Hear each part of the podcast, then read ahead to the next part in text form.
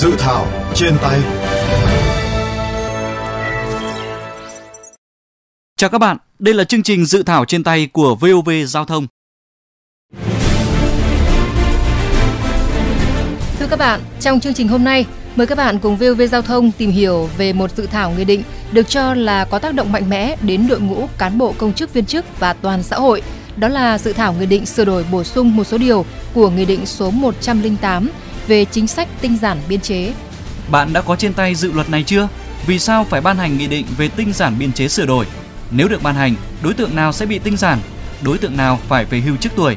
Các quy định đó sẽ tác động thế nào đến mỗi cán bộ công chức viên chức và đến xã hội? Câu trả lời sẽ có trong dự thảo trên tay ngày hôm nay. Trước hết, hãy cùng VOV Giao thông phát thảo chân dung dự thảo nghị định sửa đổi bổ sung một số điều của nghị định 108 về chính sách tinh giản biên chế.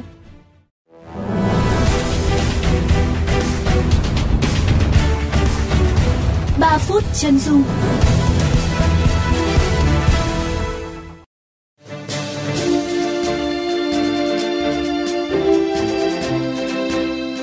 Thưa quý vị, về mặt kết cấu, dự thảo nghị định sửa đổi bổ sung một số điều của nghị định 108 về tinh giản biên chế gồm 3 điều với các nội dung quy định về việc mở rộng đối tượng áp dụng, hiệu lực thi hành và trách nhiệm thi hành. Cụ thể, tại khoản 1 điều 1, dự thảo nghị định tăng từ 7 đối tượng thuộc diện tinh giản biên chế lên thành 13 đối tượng, trong đó có cả những người là cán bộ công chức được cử tham gia quản lý hoặc đại diện phần vốn nhà nước tại doanh nghiệp có vốn nhà nước mà dôi dư do cơ cấu lại doanh nghiệp đó. Chính sách về hưu trước tuổi được quy định tại khoản 2 điều 1 dự thảo nghị định. Theo đó, lao động tối thiểu 57 tuổi đối với nam và 55 tuổi đối với nữ có đủ 20 năm đóng bảo hiểm xã hội trở lên sẽ được áp dụng chính sách về hưu trước tuổi. Về chính sách thôi việc ngay, khoản 4 điều 1 dự thảo nghị định quy định những người thuộc đối tượng tinh giản biên chế có tuổi tối thiểu 53 với nữ và 55 tuổi đối với nam không đủ điều kiện để hưởng chính sách về hưu trước tuổi thì có thể áp dụng chính sách thôi việc ngay. Người bị thôi việc ngay được trợ cấp 3 tháng tiền lương hiện hưởng, được trợ cấp 1,5 tháng tiền lương cho mỗi năm công tác. Chẳng hạn ông Nguyễn Văn A, 50 tuổi, có 10 năm đóng bảo hiểm xã hội, khi bị thôi việc ngay thì ông A sẽ được hưởng 15 tháng tiền lương hiện hưởng. Dự thảo nghị định đã được gửi lấy ý kiến các bộ, ngành trung ương, ủy ban nhân dân các tỉnh, thành phố và ý kiến nhân dân. Hiện dự thảo đã được trình chính phủ ban hành sau khi được chỉnh lý hoàn thiện theo ý kiến thẩm định của Bộ Tư pháp.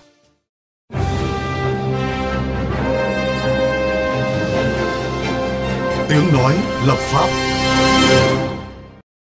Thưa quý vị và các bạn, liên quan đến những điểm nổi bật của dự thảo Nghị định sửa đổi bổ sung một số điều của Nghị định 108 về chính sách tinh giản biên chế và những tác động xã hội nếu được thông qua, Bộ Nội vụ, đơn vị chịu trách nhiệm chính xây dựng dự thảo này đã có văn bản trả lời VOV Giao thông về một số nội dung liên quan. Theo đó, về lý do đề xuất sửa đổi bổ sung Nghị định 108, Bộ Nội vụ cho rằng luật sửa đổi bổ sung một số điều của luật cán bộ công chức, luật viên chức năm 2019 và Bộ luật Lao động năm 2019 có một số quy định mới. Do vậy, cần sửa đổi Nghị định 108 cho phù hợp. Mặt khác, Bộ luật Lao động cũng điều chỉnh tăng tuổi nghỉ hưu đối với người lao động, nên các chính sách khác về tinh giản biên chế cũng phải điều chỉnh để đảm bảo tính thống nhất trong hệ thống văn bản pháp luật. Về đối tượng tinh giản biên chế, luật sửa đổi bổ sung một số điều của luật cán bộ công chức và luật viên chức năm 2019 không còn quy định xếp loại chất lượng cán bộ công chức theo mức hoàn thành nhiệm vụ nhưng còn hạn chế về năng lực. Do vậy, dự thảo sửa đổi nghị định lần này cũng cần điều chỉnh cho phù hợp. Đối với chính sách tinh giản biên chế, dự thảo nghị định sửa đổi độ tuổi, chính sách về hưu trước tuổi và tuổi tính trợ cấp hưởng chính sách về hưu trước tuổi, tuổi thực hiện chính sách thôi việc ngay, tuổi không thực hiện chính sách chuyển sang các tổ chức không hưởng lương từ ngân sách. Dự thảo nghị định cũng sửa đổi hiệu lực thi hành của Nghị định số 108 đến hết năm 2030, tức là kéo dài thêm 10 năm so với Nghị định 108. Thưa quý vị, dự thảo nghị định sửa đổi bổ sung một số điều của Nghị định 108 nếu được ban hành có làm thay đổi kết quả tinh giảm biên chế, vốn siết chỗ nọ, phình chỗ kia. Phóng viên chương trình đã có cuộc trao đổi với Phó Giáo sư Tiến sĩ Vũ Quang Thọ, Nguyên Viện trưởng Viện Công nhân Công đoàn về nội dung này. Thưa ông, lâu nay chúng ta thực hiện khá quyết liệt về việc tinh giản biên chế. Tuy nhiên kết quả thực tế thì số lượng biên chế không những giảm mà lại tăng. Đánh giá của ông về vấn đề này như thế nào? Cách đây 5 năm ồn ào lên một cái chuyện là tinh giản biên chế, chúng ta dự định tinh giản thì có chỗ này chỗ kia lại phình ra. Vì thế chúng ta chưa làm được có dậm dịch chỗ này chỗ kia có xem xét lại và thậm chí có một số bộ ngành cũng đã tự nguyện tinh giản cái bộ máy quản lý của mình nhưng mà chúng ta vẫn chưa làm được. Hoặc là làm chưa có kết quả lớn đem lại một cái hiệu lực to cho quản lý nhà nước. Và vì thế cho nên nhân dân vẫn chờ đợi và trong đó có tôi cũng đang chờ đợi cái việc này. Ông có cho rằng một phần nguyên nhân xuất phát từ các cái tiêu chí để tinh giản biên chế đặt ra tại Nghị định 108 nó chưa sát với thực tế không? có những vấn đề như thế nhưng cái lớn nhất tổng thể đó là chúng ta mới chỉ đánh động lung nay một vấn đề mà chúng ta cho là quá lớn của cái quốc dân này mà chúng ta lại không có những biện pháp quyết liệt. Tôi đã hình dung cái biện pháp quyết liệt để làm về cái tinh giản biên chế này. Nó như là chúng ta cầm con dao cắt vào tay ấy nó chảy máu giờ chúng ta sẽ sót. Và chúng ta phải làm. Thì chúng ta mới đưa được ra những biện pháp không làm không được. Vậy theo ông dự thảo nghị định sửa đổi một số điều của nghị định 108 đặt ra lần này có thể giải quyết được những vướng mắc mà ông vừa nêu? khi xem xét về quá trình đưa vào tổ chức thực hiện. Tôi vẫn chưa thấy những biện pháp có tính quyết liệt đòi hỏi những tổ chức chính trị phải có trách nhiệm là người đầu tiên gương mẫu thực hiện trước. Tôi chưa thấy cái như thế này. Cho nên điều này làm cho lòng tin của tôi vào đây chưa được toàn diện. Tôi nghĩ rằng việc tinh giản bộ máy quản lý này phải là một cuộc vận động mạnh. Đây là cuộc cách mạng của toàn thể hệ thống chúng ta trong đó từng cán bộ, đảng viên sẽ là những người đầu tiên phải làm trước để gương mẫu. Sau đó mới đến các sở ban ngành, rồi đến các cơ quan cấp dưới. Từ trước đến nay, chúng ta hô hào làm từ dưới lên, cái đó đúng. Nhưng mới chỉ là một phần thôi. Bây giờ cái quan trọng để giảm biên chế phải làm từ trên xuống. Cấp cao phải chứng minh với cấp dưới rằng là chính chúng tôi đã làm và làm quyết liệt đã giảm được cái này. Bao nhiêu phần trăm? Thì những cấp thấp hơn sẽ thấy rằng là cấp trên đã làm như thế mà mình không làm là không được. Đấy là cái mà tôi cho là mấu chốt của cái biện pháp để tổ chức thực hiện. Vâng, xin cảm ơn ông.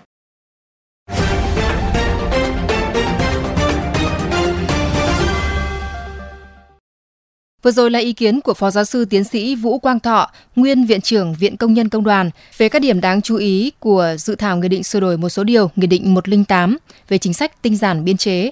Các quy định mới nếu được thông qua sẽ tác động như thế nào đến kết quả tinh giản biên chế vốn y ạch lâu nay?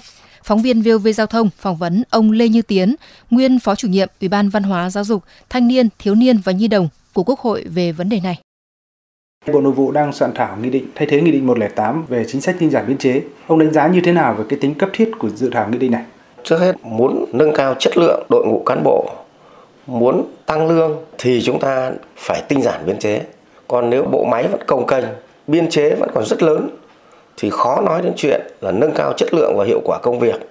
Vì thế cho nên tinh giản biên chế là một nhu cầu cấp thiết mà Đảng và nhà nước ta đã đề ra trong nhiều năm nay. Tuy nhiên là việc tinh giản biên chế lại dường như là khó khăn. Việc tinh giản biên chế lâu nay chưa đạt được kết quả như mong muốn, theo ông phải chăng do nghị định 108 trước đây chưa đặt ra được những cái giải pháp một cách mạnh mẽ? Có nhiều nguyên nhân, nhưng tôi thấy cái nguyên nhân quan trọng đó là giảm ai và ai giảm. Giảm ai thì mình phải gắn với việc phân loại cán bộ, công chức. Phân loại để mình biết rằng là người đó có hoàn thành nhiệm vụ hay không để tinh giản. Thứ hai đó là nghị định 108 trước đây đó cũng chưa thật sự thông thoáng, chưa thật sự tạo điều kiện về mặt chính sách cho những người được tinh giản biên chế. Nếu chúng ta mà có một cái chính sách cởi mở hơn, thông thoáng hơn và đem lại quyền lợi cho cái người được tinh giản hoặc là có những cái chính sách để cho họ có thể tiếp tục công việc được mà họ không bị ảnh hưởng đến thu nhập thì tôi thấy là cái nghị định bổ sung một số điều của nghị định 108 đó rất cần thiết, cấp thiết với những quy định đặt ra tại dự thảo sửa đổi nghị định 108 lần này, ông có kỳ vọng vào cái việc tinh giản biên chế nó sẽ mang lại hiệu quả tích cực hơn không? Tôi tin như thế, nó có thể là một cú hích tạo điều kiện cho người ta yên tâm, thậm chí người ta có thể tự nguyện để về trước thời hạn thì nó thuận lợi cho cả người lao động và cả người sử dụng lao động. Theo ông, nếu dự thảo nghị định này, này được ban hành thì nó sẽ tác động như thế nào đến kết quả tinh giản biên chế cũng như là tác động xã hội? Cái tác động tốt bởi vì biên chế thì được tinh giản kéo theo là sắp xếp lại tổ chức bộ máy. Nếu làm quyết liệt không chỉ trong một hai bộ mà trong phạm vi cả nước đến tất cả các tỉnh thành, các cấp huyện, xã, phường thì sẽ tinh giản được rất nhiều. Vâng, xin cảm ơn ông.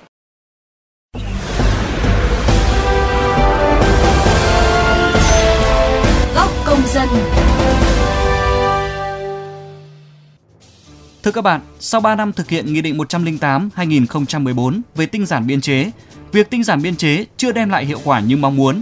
Tổng biên chế cả nước không những không giảm mà có chiều hướng tăng. Báo cáo của chính phủ cho thấy, cụ thể, nếu hết năm 2015, cả nước có 3,56 triệu biên chế, thì đến ngày 1 tháng 2 năm 2017 tăng lên hơn 3,57 triệu người, tức là tăng hơn 10.000 biên chế. Dự thảo nghị định sửa đổi bổ sung một số điều của Nghị định 108 do Bộ Nội vụ soạn thảo đang trình chính phủ được cho là sẽ giúp khắc phục các bất cập này.